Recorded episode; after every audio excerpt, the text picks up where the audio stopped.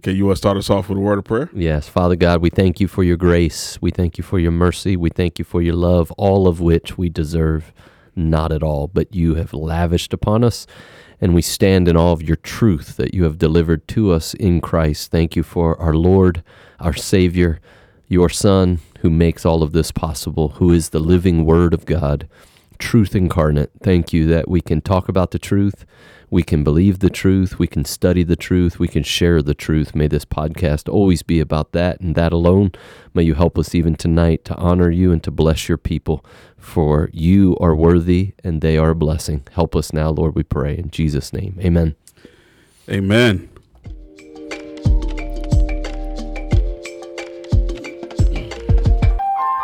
This is truth. Welcome back, everyone, to the Truth Talks podcast. I'm your host, Buddy Boone. With me today is the pastor of Belcroft Bible Church, kind of known as T Bone and Taters Church. His name is Pastor Matt White. How you doing today, sir? Yeah, I'm doing good. Doing good. real good. Good. I uh, I need to give you an update as well Uh-oh. on uh, my adventures. Uh, uh, you know, last week. Oh wow, yeah, uh, I haven't heard about that. Yeah, so uh, we I wasn't in a tree stand. Okay, I did go hunting. I wasn't in a tree stand. It was raining pretty heavily that day. Yep. Um, thankfully, uh, the person that I went hunting with, uh, his porch overlooked a nice big valley. Yes. Where uh, he has uh, kind of watched through uh, through trail cams a, a migration of how they come, you know, yeah. through that area. So we got up a little later than than norm than we, what we should have, uh, but we were out there before the sun uh, rose, and uh, it was on his porch, which was was great. Excuse me. The problem was he has these rocking chairs and these rocking chairs are extremely comfortable. Just just great rocking chairs, you know. Um, I went ahead and purchased a few articles of clothing. Uh, uh, one was a an amazingly thick pair of socks that were extremely warm. Uh, now, now, granted, it was probably around forty degrees, but the wind made it feel ten degrees less. Like yeah. it was, it was cold out there in the mountains. Beautiful view. I mean, you could see uh, uh, the uh, the uh, Massanutten Mountains. You could see the Blue Ridge Mountains from the property. I mean, just gorgeous views. So uh, then, you know, I had a pair of long johns on, had a pair of uh, jeans on that were, uh, I would say, camouflage esque, you know, Realtree esque. Uh, and then um, I purchased this coat from the store that was in the area. A, a phenomenal store. I mean, it reminds you of Bass Pro Shop, uh, uh, Tractor Supply, uh, all together, like all in Walmart, like pushed into the same store. Just great. I grabbed this coat, really heavy coat, you know, with the with the camo, and and I was like, okay, it's fifty dollars. How am I going to explain this to Beverly? I was like, I think she'll be okay because this is a coat that I can use for the purpose of you know yep. everything, because it's a it's a winter coat. So I picked it up. I'm like, all right, I'm going to the register. I get to the register and I said, oh, I'm grab some baking soda. So baking soda was like a dollar, you know, and uh, you know, use it for your teeth, make your teeth look look white. so I grabbed the coat and I get to the register and he rings it up and he's like, that'll be $32. I said, the coat was 50. He said, no, no, no, the coat is $29.99. I yelled in the middle of the store, I am so happy right now. so uh, so I'm sitting there with this coat. I zipped it all the way up, put the hood on. All you can see is my eyes and the top of my nose. That's it. I'm sitting there. I got my hands in my pocket and I start rocking and that's it. You're gone. He has a video of me snoring. Yep. I'm I'm out. Yep. I'm rocking in that chair. I'm so warm. I just watched the beautiful sunset that God's put in place. I looked at a set of trees. It looked like Abraham Lincoln. I looked over here, some some of the vines that grew looked like a bear. I'm just picking this stuff out, just sitting there. Got my uh, my my, uh, uh, my my my crossbow ready to go. Like I'm just sitting there, just waiting, and then I fall asleep. Yep. I think that more than anything, that experience was just for me to rest and see God's handiwork in in, in, in a few hours. There like I don't understand why I wasn't doing this well, not falling asleep during a hunt. I don't understand why I, I haven't been out hunting my entire life. Like that is Yeah. that is the culture being brought to me to PG County that, Great. that you brought, and uh, I I look forward to doing that again. Well, we're just getting started. Yeah. If you were hunting from the porch out of a rocking chair, that would definitely be categorized as city hunting. So City hunting. yeah, that, that's that that would not fall into the definition of of uh, real hunting, but it's a good place to start. Well, my whole body was sprayed with the stuff, the the you know the anti-smell yeah, stuff too. Yeah, but that doesn't yeah, matter? That doesn't count. Okay. Yeah. Well, But that's all right. I mean, you got to start somewhere. well, I this is kind of how I feel with that. That was my introduction Yeah, into hunting. yeah. It's a That's that's- an Yeah, it's yeah, it's a good place to start. Yeah. Yeah, but it's a loose that's a loose definition of hunting. My theology isn't right. Is isn't right yet with well, hunting. your Is that what you're saying? your your theology of hunting is growing. Okay. Yeah, we got to start somewhere. We got to start somewhere. Yeah, You know, that's all right. I'm working on it. I just I just came from the point of just kind of liking deer, you know, Yeah. venison. Yeah, Now to the point where all right, I, I I'm thinking I'm like I need to get this because I want some deer sausage. Yeah, Like, there I you just go. Want some See? deer sausage. you growing. So yeah, I'm getting there. I'm getting there. I'm starting all over though. So now this is what I do want to say. Uh, our conversation that lasted probably until this is probably why we broke up late. We started we we didn't finish our conversation until 1.30. Now I'm also going to bring this up because I have permission. I said, "Hey, I got a couple of questions for you," and I'm, I'm just saying that this may I'm I'm probably going to talk to my pastor about it, and this may end up on the podcast. So I have full permission to to to have this conversation with you, talk about the views. I didn't get it recorded, you know, with him, Yeah. but I know that if I go back, he he would, yeah, and I and, I, and I'm not trying at all to misrepresent him. Now, what happened is, I, and I've known this about this particular person for a while. Let's just call him Daniel, you know, to to Yeah. to protect the the The innocent. the sinful. Yeah. we protect the innocent. Nobody's innocent. Nobody's good. So, um, so Daniel, we're having this conversation, and you know, just all of a sudden, he says something, and uh, he uses Jesus' name in vain. Mm. So I felt that that was a great opportunity to jump in. Speaking of Jesus, Yeah. since you are a Jew, Daniel, what do the Jews believe about Jesus? And I just left it there. And I saw him put his head back like he was an old man, take a deep breath, and was like, Well, yeah, we don't believe in Jesus. And that just started a three hour conversation Yep. about what the Jews believe. Now, I'm bringing this to you because it literally was a great conversation because I was prepared to talk about eschatology, Mhm. which is for a Jew the returning of Christ Yep. or returning of the King or Yeah. or Yeah. or or The Messiah. the Messiah. Yeah, There you go. that was what he was like. Oh yeah, yeah. I, this, I'm I'm looking forward to it, and he was all down with it. And I'm like, okay, but you don't believe that Jesus came to the earth? Like, no, I don't believe that. And I was like, so what was so what is the Messiah coming to the earth for? His response was to take over and you know all these types of things. I was like, but is that our biggest problem?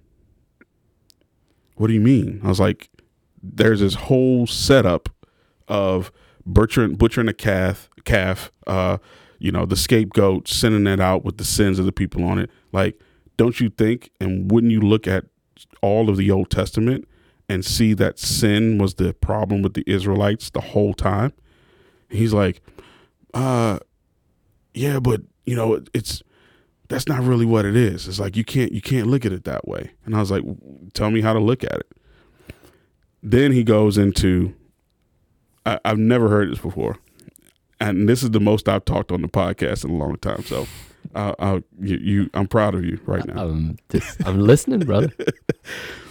he says because you know obviously I, I, I kind of feel like I got these this ace in my pocket. I haven't said anything about him, just listening because I'm like I got to bring up Psalm 22, and I got to bring up Isaiah 53. Absolutely. So just talking, and he's well, you know the the, you know the it's it's not it can't be it's, it's all one time. It's it's not two times. It's all it's just one time that he's going to be returning, and when he returns, all these things are going to happen. And I was like, I agree with half of that.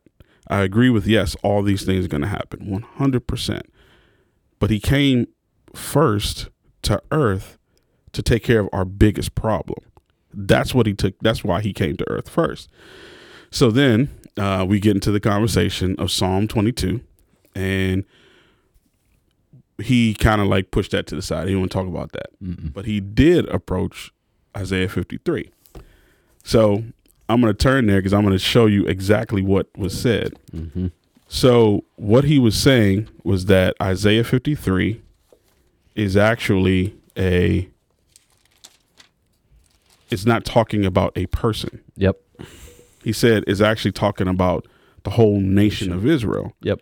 And I said, so explain explain this to me then. Mm-hmm. Um in verse 6 where it says the Lord has laid upon him or in my non-Arminian standard version it says but the Lord has caused the iniquity of us all Mm-hmm. to fall on him. Mm-hmm. So are you saying that the Isra- Israeli Israelite people are actually atoning for the sins of the world? Is that what you're saying? No answer. Mm-hmm. Now, we also had a conversation about the Talmud Mm-hmm. because I'm like, okay, I, I, I get what you were trying to do. It's like the Ten Commandments and the commandments and all the law was a fence. But then you had to have another fence called the Talmud so you don't get close to it. And he was like, he's like, yeah. He's like, there's also a, there's a rule in the Talmud that if I'm walking down the street eating a bowl of soup and somebody tosses a piece of ham in it, depending on the circumference of the ham, I could eat it or not. And I said, first of all, why are you walking down the street eating soup? Second of all, who is walking down the street tossing ham into people's soup? Like, is that is that just something that y'all do? Like, why? Why do you why would you do that? And then you just said that you could eat ham. So if you could eat that little bit of ham, why couldn't you eat more? Like that doesn't make sense. No response.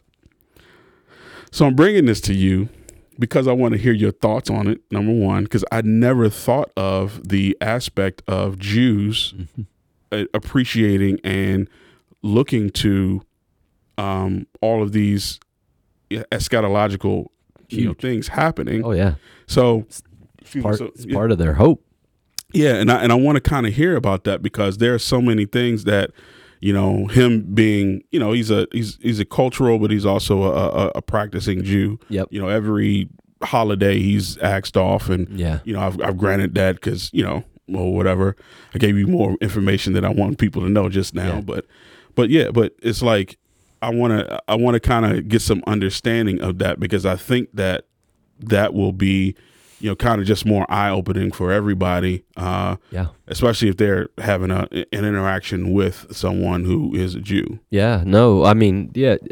Again, it, it depends on on who you're talking to, right? I mean, it's it's relative to the person, so it's it's like Christianity, right? There's a there's a splattering of of people in it, so Mhm. it's not one size fits all because people have so many erring and different b- beliefs. Mm-hmm. Judaism, same way. You can have an Orthodox Jew, you can have a cultural Jew, you can have a, a non practicing Jew, you can have a, uh, shall we say, a liberal Jew, a conservative Jew. I mean, it's that way in Christianity. So just because that's the way he responded and that's his view of, you know, Isaiah 53, which is a pretty common view in Judaism. And I'll explain that in a minute. But that doesn't mean that everybody's going to see Isaiah 53, you know, that way. So just keeping that in, in mind. But, um, yeah, no, I mean that view of even seeing Israel as the fulfillment or the interpretation of Isaiah 53, it obviously it carries no exegetical hermeneutical weight whatsoever. Just a simple reading of the text will will clarify, you know, um, makes no sense. Mm-hmm. Now, I will say, where does that come from? Because there are there are uh, times in Isaiah where uh, Israel is the servant of God and and the Messiah is the servant of God, and that comes up in starting in Isaiah 40. And so there are some times where Israel is the servant, right? Where Israel was to be the light unto the nations, Mhm. as we see all the way back in in uh, Exodus 19 And so, in that sense, Israel was uh, was and and uh, still one day will be in the millennium, be a light to the nations. And uh, obviously, it goes all the way back to the Abrahamic covenant. And out of Abraham will come the ultimate light to the nations, which is Christ. So that's kind of where that comes from. And there are some times in passages where Israel is is or at least was in the Old Testament the servant of God Right. right and so that's you can see there's some warrant to that ideology but in Isaiah 53 obviously there's no hermeneutical warrant for that interpretation at all like it just literally if the whole thing falls flat because it makes no sense And it was, and, and what he said was, uh, it goes from chapter 52 into yes 53. yes So, Yes, and it does. It does. In uh, if you're going to read it, you know, exegetically flowing, it starts in really 52:13. Really is where it begins. Isaiah 53 really should begin in verse 13 and go forward um, on so many levels. But anyway, so that's where that comes from, and that's not uncommon. But you handled it well. I mean, that would be just walk them through the text and just say, hey, how does this, how does this fit? It obviously it doesn't, and um, yeah. So um, now to your other point about the eschatology, which is again when you're whenever you're witnessing or evangelizing or even con- conversing, it's always it's always helpful to just find points of reference of agreement or launching points. And with a with a Jew, it's always eschatology. Again, that's why our eschatology is so helpful. Yeah. And so because our eschatology obviously is is different without question because obviously the center point, the glue, the the catalyst of our eschatology is Christ. Mm-hmm. So if you don't have Christ, mm-hmm. we got a major difference, mm-hmm. right? Massive difference. I mean, Judaism and Christianity are in two different hemispheres, biblically speaking.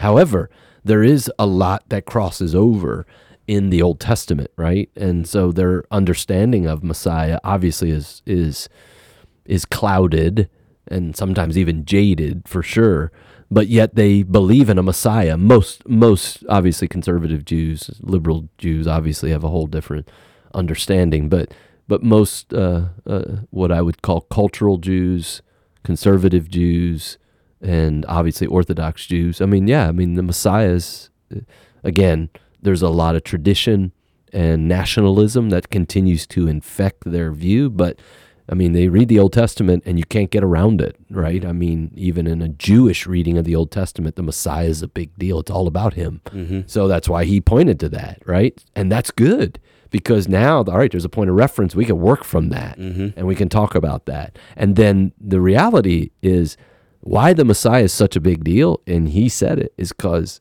the Messiah is going to free them from what they see as their biggest issue, which isn't sin.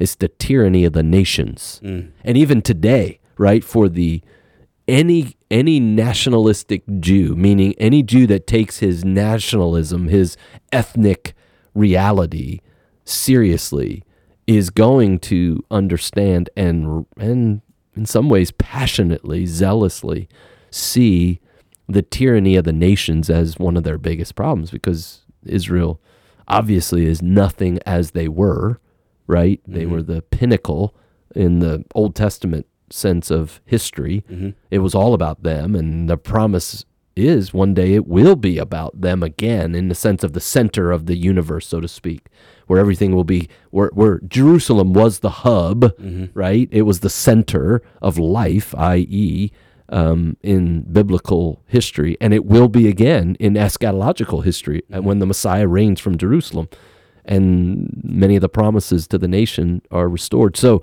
so there's again these connection points where you can relate and you can talk to, and then launch into biblical truth and gospel uh, presentation, which is so helpful.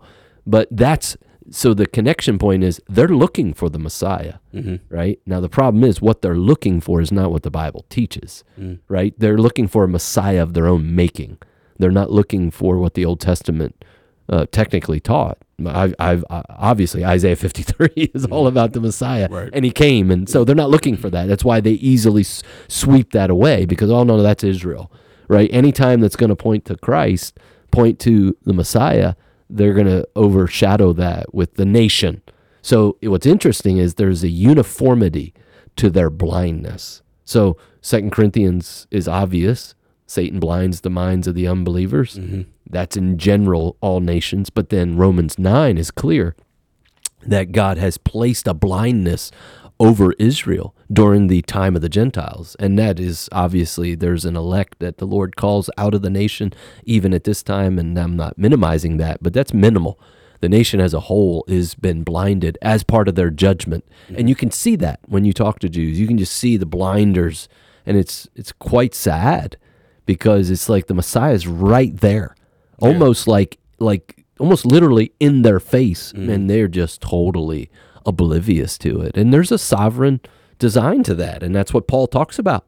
That they have been blind, blinded, they've been hardened. They're, that's part of their judgment, and the Gentiles are coming in. And one day, that Gentile salvation is going to make them jealous, which is going to open the door to the gospel to them, and that's part of the eschatology.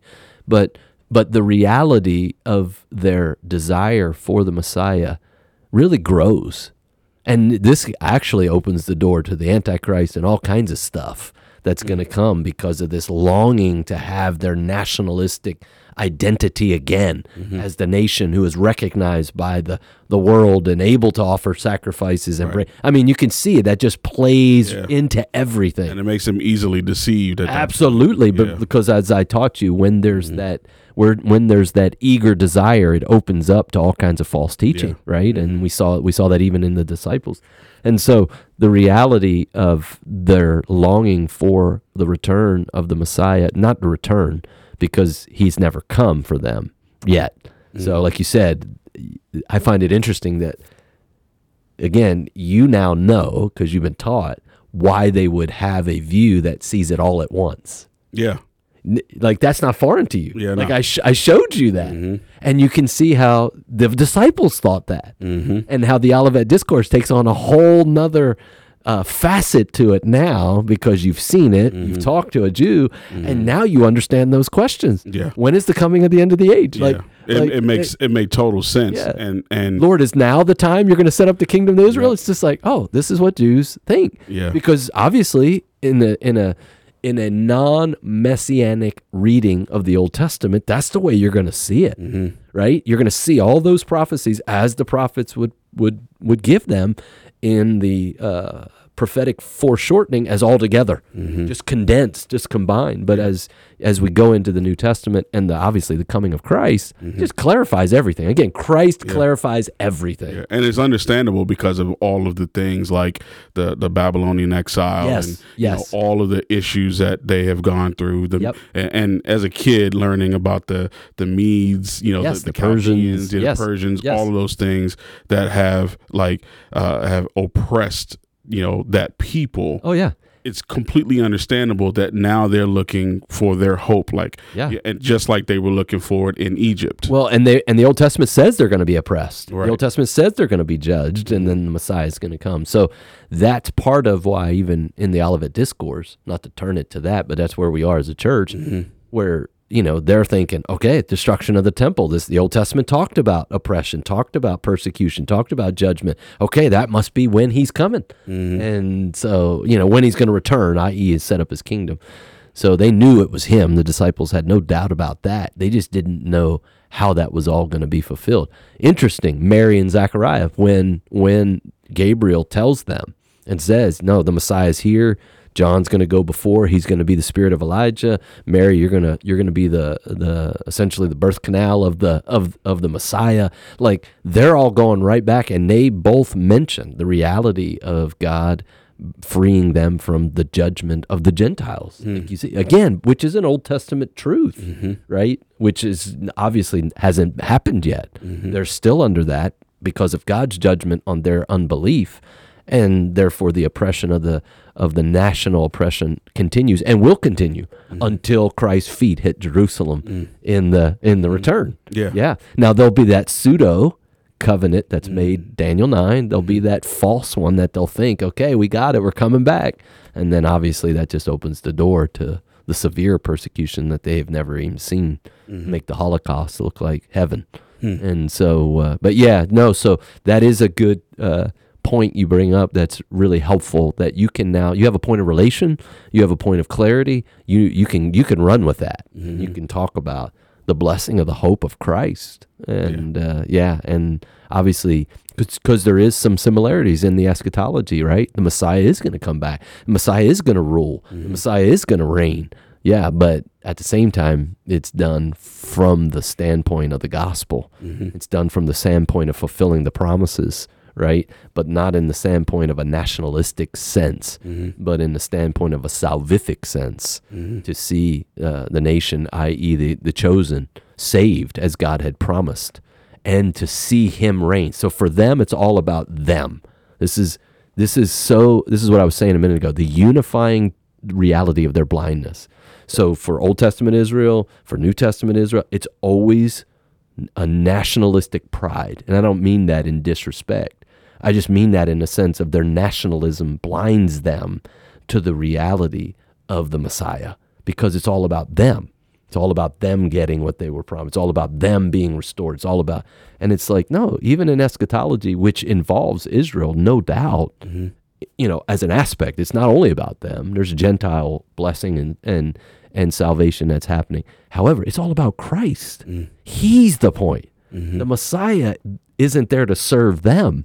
They are there to serve him. And that's been the problem from the beginning. Yeah. That was it in the Old Testament mm-hmm. at Sinai, mm-hmm. right from the very beginning. Mm-hmm. Where did mm-hmm. where did Moses go? I don't know, but make us make us another idol, right? Because yeah. it's all about us. Mm-hmm. They never that has been their issue, their Achilles heel. Obviously, it's ours as well as mm-hmm. Gentiles. We're no different. But for them, as a nationalistic sense, that's a unifying blindness you see. And even today is still about them. Yeah. But when they fully repent, truly repent, as Zechariah 12 says, at the end of the tribulation, when they're running scared stiff because the Antichrist is hunting them down, and they start to wake up by the sovereign grace of God and they see Christ coming through the clouds, they will be praying and mm-hmm. preaching Isaiah 50 through mm-hmm. 3, not as a nationalistic interpretation, but as a personal proclamation of true repentance because mm. they will see the one whom they have pierced and they will say what the Jews said in Acts 2 what must I do to be saved because mm-hmm. they'll be cut to the heart and yeah. that yeah yeah well you brought it up so now I got to go there um, in men's Bible study you've been uh, in Exodus uh, yeah. specifically you know talking uh, before that portion where they you know asked for the golden calf yes it, it it kind of struck me pretty hard that they had to go through all those things. They had to go through every single aspect of uh, uh of cleansing. You yes. know, like all of that cleansing, all of those things they had to come back for those three days. Yeah, yes. for the preparation, yeah. and you know, it's it's like they did all of that, and then God actually came down onto Mount Sinai. They yes. couldn't touch the mountain. Like they fire, thunder, nothing. lightning, yeah, trumpet. trumpets. And, yeah. I, and I'm sitting here thinking, I'm like, even in seeing all of that, even seeing that they then had to reach with on themselves and take that or wherever it was, take that gold and give it to Aaron for something that didn't even have the type of entrance that God had. Mm-hmm. And I'm I'm thinking to myself, that is, it's it's it's a lesson to learn because yeah. it's like you know that could have been me. Yeah. You know, just you know, just casual. Yep. Uh, with with God, and and I had did all this preparation, but yet I don't actually want to even talk to God. Let Moses go up there. Yeah. Let, let, let Moses talk to him. Yeah. And then they turn around and do the calf. So that was just an observation. Well, no, it's yeah, you're right because that is the heart of every man. So it's not just a Jewish issue; it's a human issue. That's that's Paul's point in 1 Corinthians 10 when he says all of these things, referencing even some of that, mm-hmm. some of that day when they made the golden calf and and uh, thousands died, right? And yeah. Paul quotes that out of 1 Corinthians 10, talking about temptation.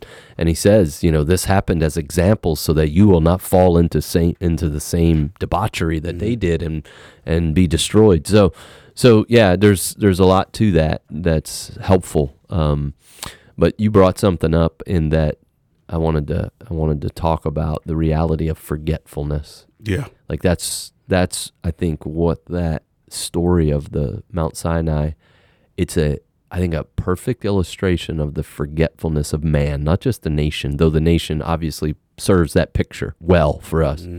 I mean, they had been through the Red Sea. They had been through the plagues. They had been through, uh, you know, the bitter water turned sweet. I mean, they'd been through everything. And yet, 40 days without seeing Moses and they're already worshiping idols. I think it's a it's a wake up call to how quickly we forget God. So I would even encourage you when you have this conversation with your new hunting buddy.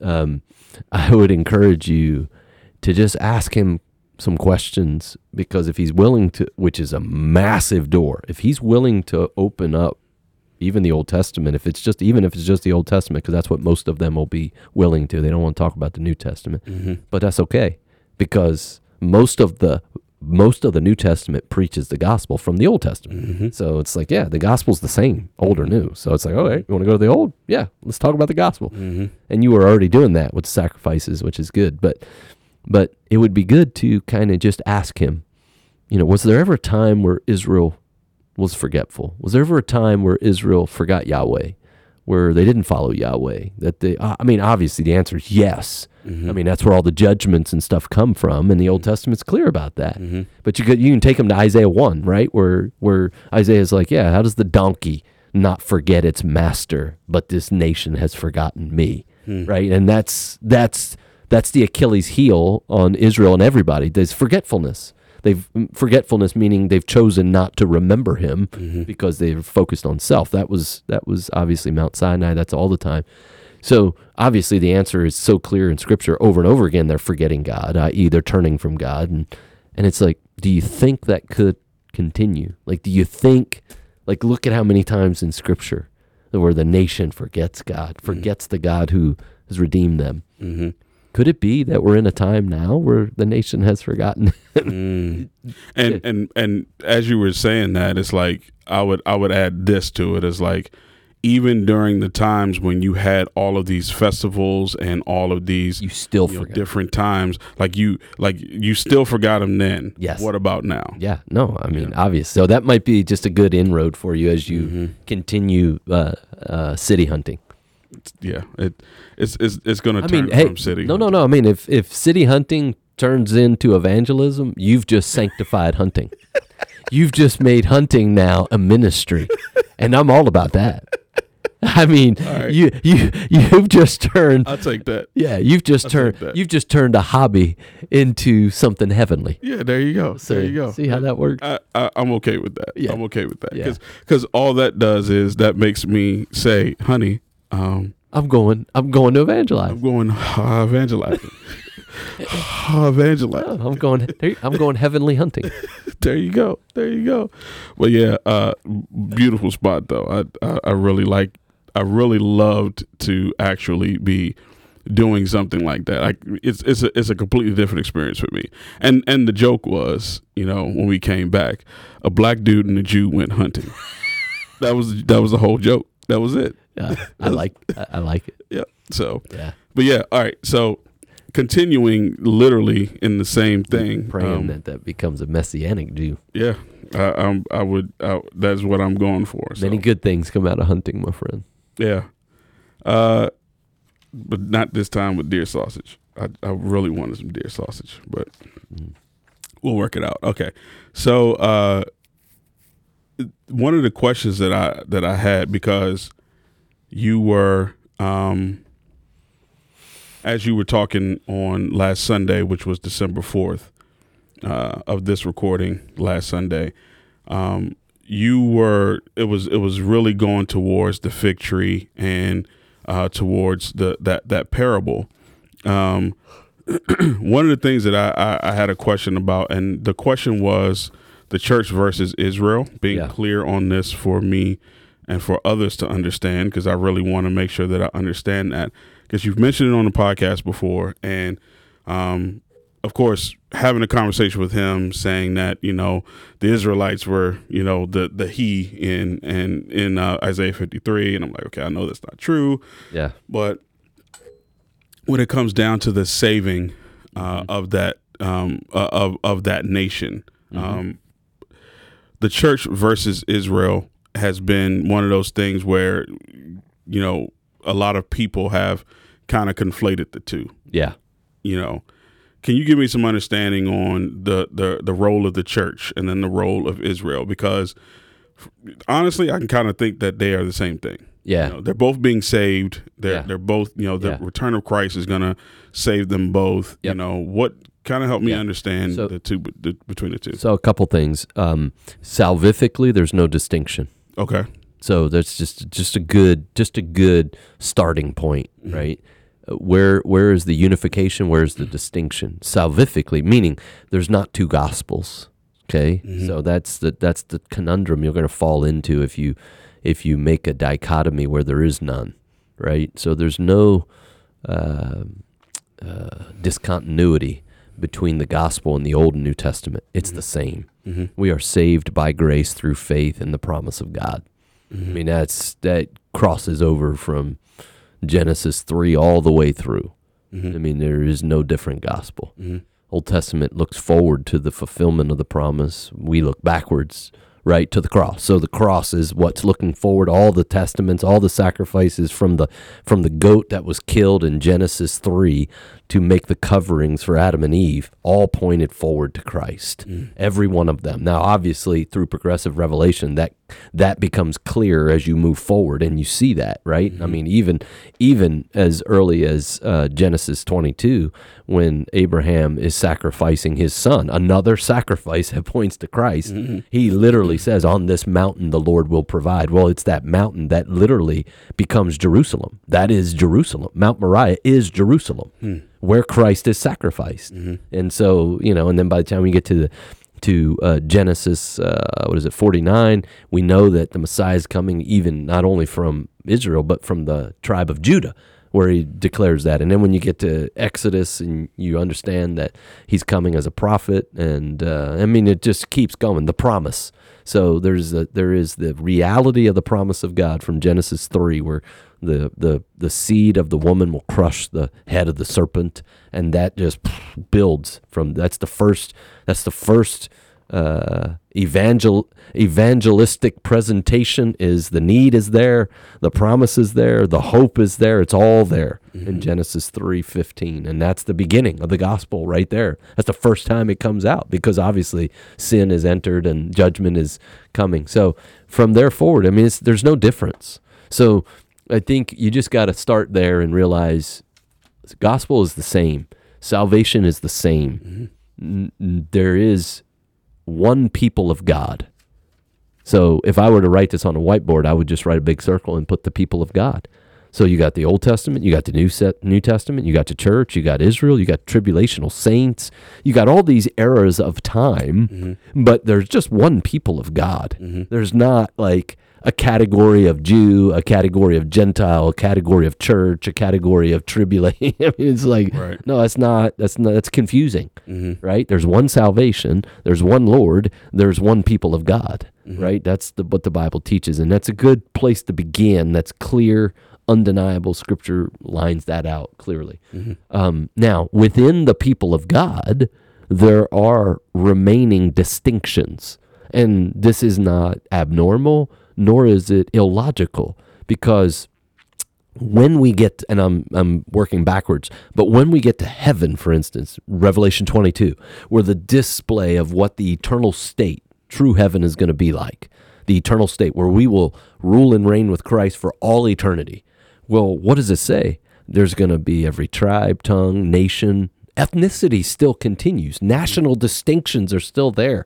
And there's still this distinctions that retain in eternity, yet we're all the one people of God. We're all the mm-hmm. redeemed of God. So there's the unification Right. that comes from our union with Christ, i.e., our salvation, and yet there's still distinctions made by our identifying factors, by our nationality, ethnicity, and things like that. Mm-hmm. And so, so to talk about w- unity and diversity is not unbiblical. Actually, that's a unifying theme in Scripture mm. unity and diversity, mm-hmm. where we are unified around Christ and yet diversified in personality and, mm-hmm. and ethnicity and all these things, yet we're, we're unified. So when you start talking about church in Israel, there are clear distinctions in Scripture, which again isn't abnormal. Yet there's unity in Scripture. And so mm-hmm. it's trying to parse those out biblically and not overstate them or not understate them. That's where the rubber and the road meets. And so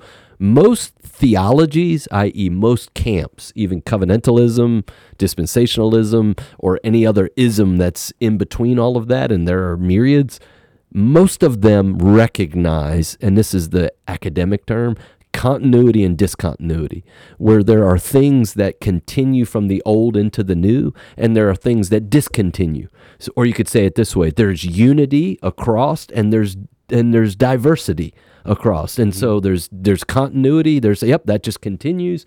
There's discontinuity. No, that stops. And mm-hmm. so trying that's where the that's where the line of rub is is where you draw that line or wh- what you say continues, what you say discontinues, and that's kind of the argument around church in Israel. And so those that see great continuity would say, "Oh, the church is now Israel." they would see it as a great continuity where oh, where okay. Israel now just continues into the new, but now it's the church.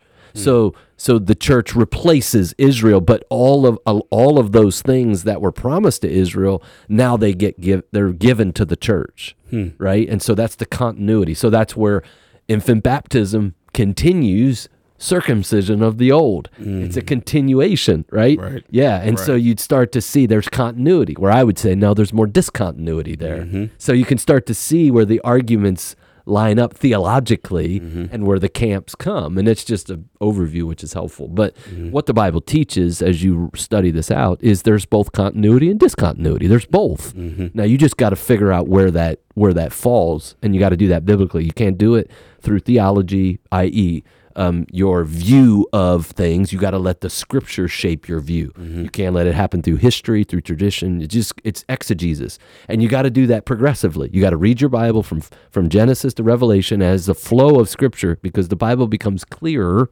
historically as it goes forward, and more revelation comes out, mm-hmm. like a house. Mm-hmm. Well, in the beginning of the house, you can make it out, but you don't know what the rooms are going to look like. Well, by the time you get to the revelation, you see the house, you see the rooms, you see the furniture.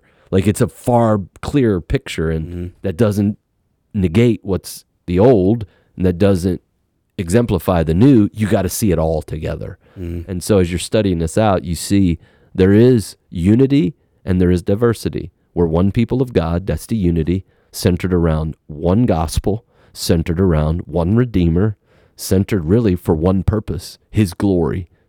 And yet, when you start to study this out, there is clear distinction between the entities of Israel, the entity of church. And so, what are those distinctions? Well, one is the promises. There are specific promises given to Israel that are not given to the church. Mm-hmm. And um, so, um, and you can nail those down millennial becomes pretty clear, right? Where there is the Davidic covenant. The um, Davidic covenant is a is an Israel covenant for sure. That the the Messiah will sit on the throne of David, 2 Samuel seven, Davidic covenant, where he is promised, where Israel is promised to have a king, a legitimate king who will rule and reign from Jerusalem forever right? That's the that's the that's the Davidic covenant, mm-hmm. and that's I mean that is yet to be fulfilled. That's part of what, no doubt, if you talk to your friend, if he knows, you know anything about the Old Testament, that's a good starting point because that's part of what they're waiting for. Now they're looking for that from a nationalistic. They're looking the Messiah for them is going to be human. He's not going to be divine. That's right. that's part of their issue. They're looking for a man to come in and do man things. Mm. And that's again a dividing point between the Bible and what the what the truth is or what they think. So, but back to your question, the distinctions obviously center around the promises, the earthly promises. Mm-hmm. Uh, obviously, unity is around the gospel and around salvation. Uh, distinctions is around uh, national promises given to national Israel, restoration of the nation, the purpose of the nation to bring about uh, uh, shall we say, the kingdom of God, where he will rule and reign from Jerusalem nationalistically. And so there's all kinds of promises that are dealt with the land, dealt with the kingdom, dealt with the king, Davidic king, of which Christ is going to fulfill all of that, all of that in the millennium, mm-hmm. when he will literally reign as the king. He will literally restore the land, and he will and he will literally bring peace upon earth, which is the uh, Abrahamic covenant. Mm-hmm. Because the, remember what remember what God said to Abraham i.e., the beginning of Israel, which is Abraham, he said, Out of you, I'm going to make a blessing that's going to come to all nations. Well, yeah, Christ is part of that, but not just in the salvific sense, but even in the nationalistic sense, where the Messiah will rule and reign from Jerusalem, and that will bring peace upon earth hmm. during the millennial reign. It's mm-hmm. part of the Abrahamic covenant, which is yet to be fulfilled. Mm-hmm. That has never happened. Uh, the closest we've ever come to that was Solomon and the Queen of Sheba. So this is fascinating when you start to study this. When the Queen of Sheba comes to Solomon, and he ultimately fails in the moment, but there's a snippet in scripture where you get a slice of what it's going to be when the ultimate king rules and the nations are coming to him and queen of sheba comes because she's heard about the about the uh, reputation of king solomon and the israelites. Mm-hmm. The whole world has heard and we have to come see your god and we want to worship right? Mm-hmm. That i mean literally what she says that's the whole point of israel. Mm. And and and that's what it'll be like in the millennium where the entire world will be flooding into jerusalem to worship the king because they know he's the ruler and all of that. Mm-hmm. Well that's what the abrahamic covenant said and that's where he said to you i'll make you a blessing to the nations. And the nations that bless you i will bless. And the nations that curse you i will curse. Where does that where does that happen? Well there's snippets of it, but that hasn't happened in its entirety. That will happen in the millennium. That's what he says. If you don't come and worship me, I will remove the rain from you and you will be cursed. But if you come and worship, you'll be blessed. Mm. Yeah. And so you so there's the fulfillment of the promises of the covenant, the Abrahamic covenant, the Davidic covenant. Those are all those are all in the nationalistic earthly sense. Those are all given to Israel. They're not given to the church. Mm-hmm. What nationalistic promises do we have? We're not a nation. Mm-hmm. We don't have a land. We don't have a king. We're not a nation. And so we're the church. It's it's a distinction. Mm-hmm. There's a difference. So you want to see this exegetically. One, you brought it up earlier, Acts 1. When will you restore the kingdom to Israel? Notice he didn't say the church. He said to Israel. Jesus never corrects that. Hmm. He just says he never says you are wrong in your in your in your distinction of making the kingdom of God about Israel. Notice they didn't say the kingdom of God period, though that's that's used synonymously of the kingdom. It's kingdom of heaven, kingdom of God, mm-hmm. same thing. Notice he said restore the kingdom to Israel. Mm. So distinctive oriented in their description. Jesus never corrects them. Mm. He never says that that was wrong. What he corrects them on is not the nature of the kingdom, the timing. They said, Is now the time? No, it's not for you to know the time or the seasons. And so he moves on. So clearly, there's this reality of this kingdom coming to Israel. Well, I think you see the distinction right there in the text. Mm-hmm.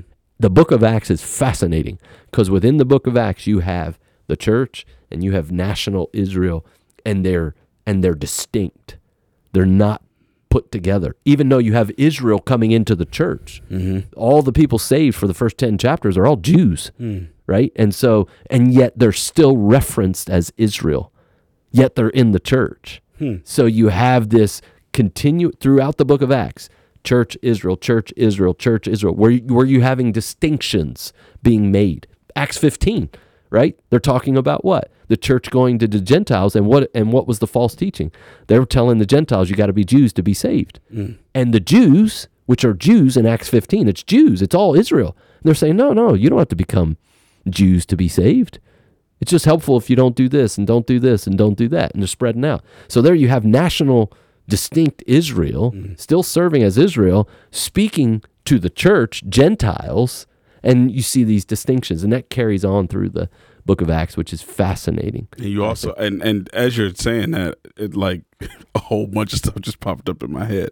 You know, the, the day of Pentecost, you see all of these Jews Yes. speaking the languages of all of the people that were in Jerusalem, Yes. and them thinking that they were mad. Yes. But no, this was God, you know, doing that in that moment. Um, Yes. I was also thinking about uh, the uh, the situation uh, when Peter was at Cornelius's house, and Yep. You know, it's like, hey, you know, this the Jew, but the Jews saying, you know, God saying to the Jews, rise, kill, and eat. So, uh, yeah, that is completely fascinating. Now that I think it through, like Yeah. that is that is very eye opening to Yes. see like all of those different ways that the church was the church, and then the Jews were the Jews, but the Jews were coming into the Absol- church as well. Absolutely, so. absolutely. And so, and then obviously the the the uh, paramount passage that is so helpful in this is obviously Romans 9, 10, 11, mm-hmm. right, where Paul talks very clearly that there's a distinction between the nation mm-hmm. and the Gentiles, and uh, and yet there's a unity in the gospel.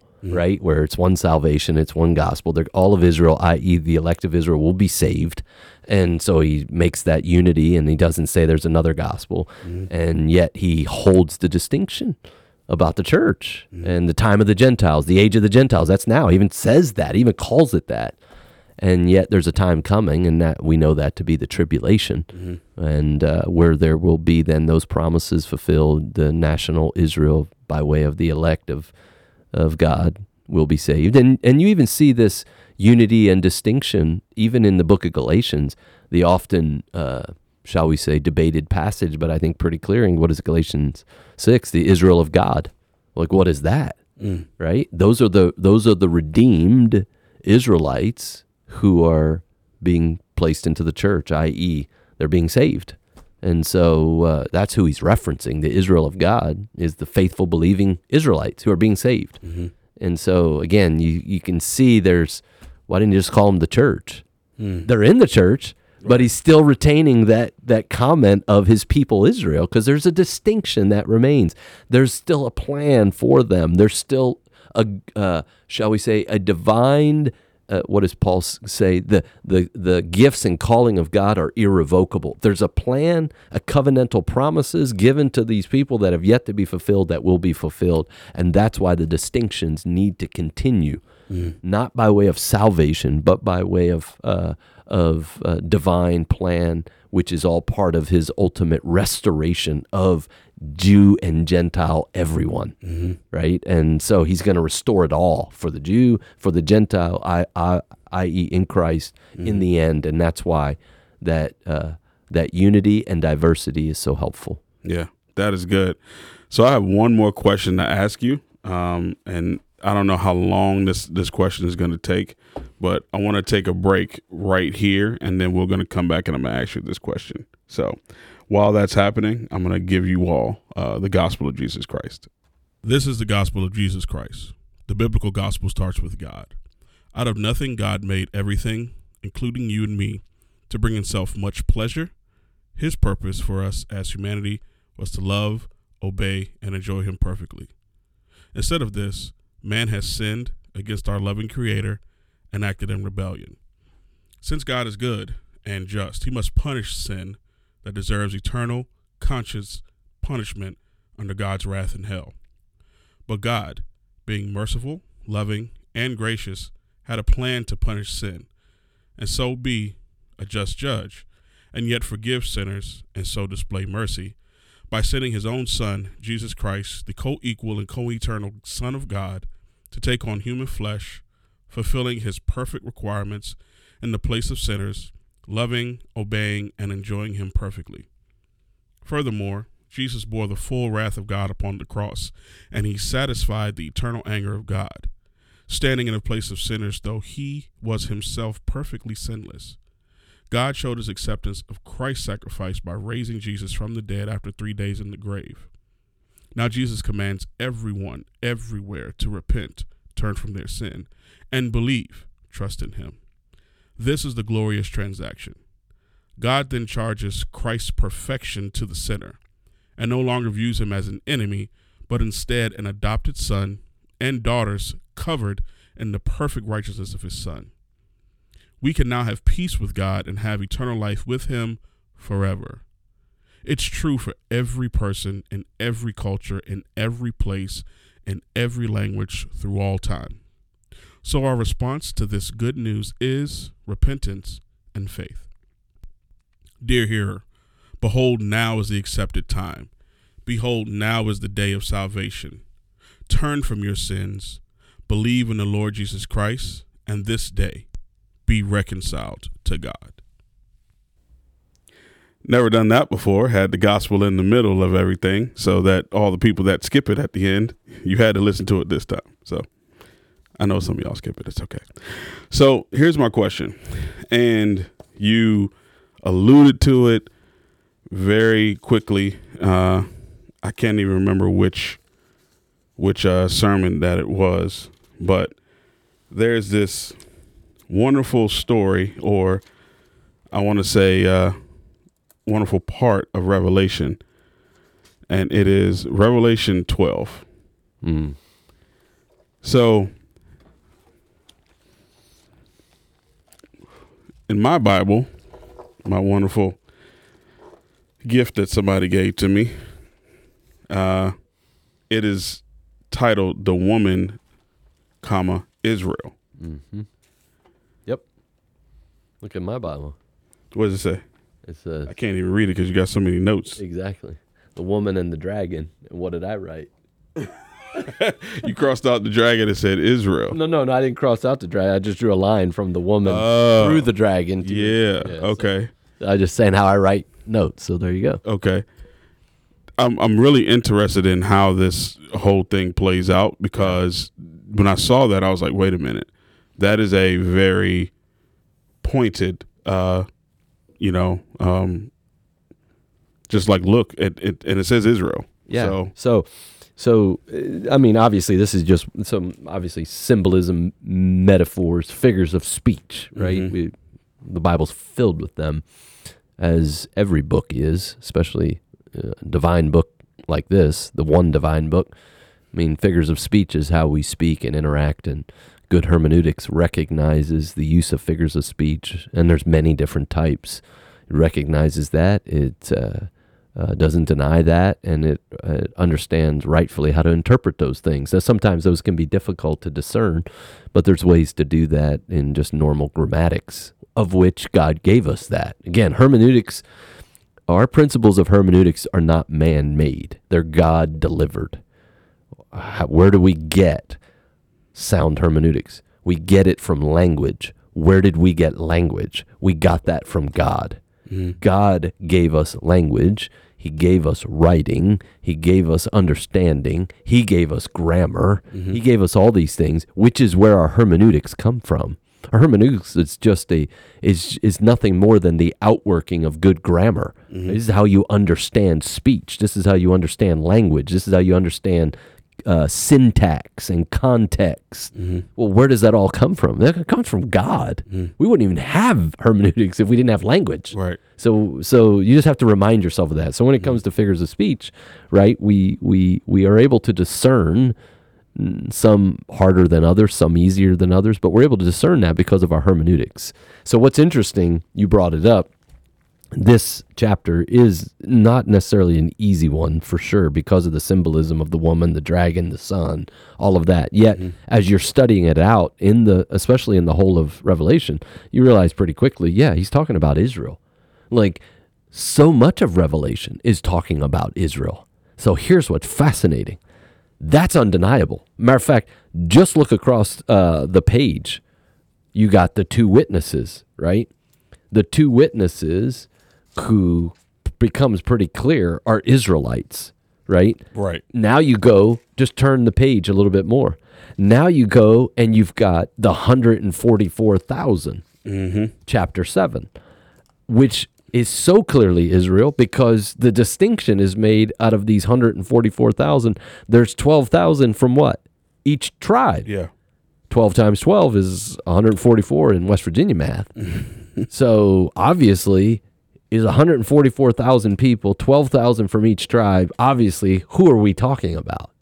Israel. Israel. Yeah. So here's what's interesting, and then that continues through, uh, you know, the kingdom. Obviously, when you get to Revelation 19, obviously we're talking about Israel because that was all prophesied in the Old Testament, and so uh, the um, abomination of desolation happens in Jerusalem. Right, you start to see that, and it's and it's again, it's centralized around Jerusalem, centralized around Israel. There's more than just Israel in the sense of the nationalities that are being impacted. It's global, but so much of what we're reading about in Revelation in this section is all about Israel. Well, why? Because the tribulation is in large part about Israel. The time of the Gentiles is done. Mm-hmm. Paul talked about that. Mm-hmm. And when the time of the Gentiles is done, the jealousy for the Gentiles, salv- salvific wise, is going to prepare them for the salvation that's going to come to them.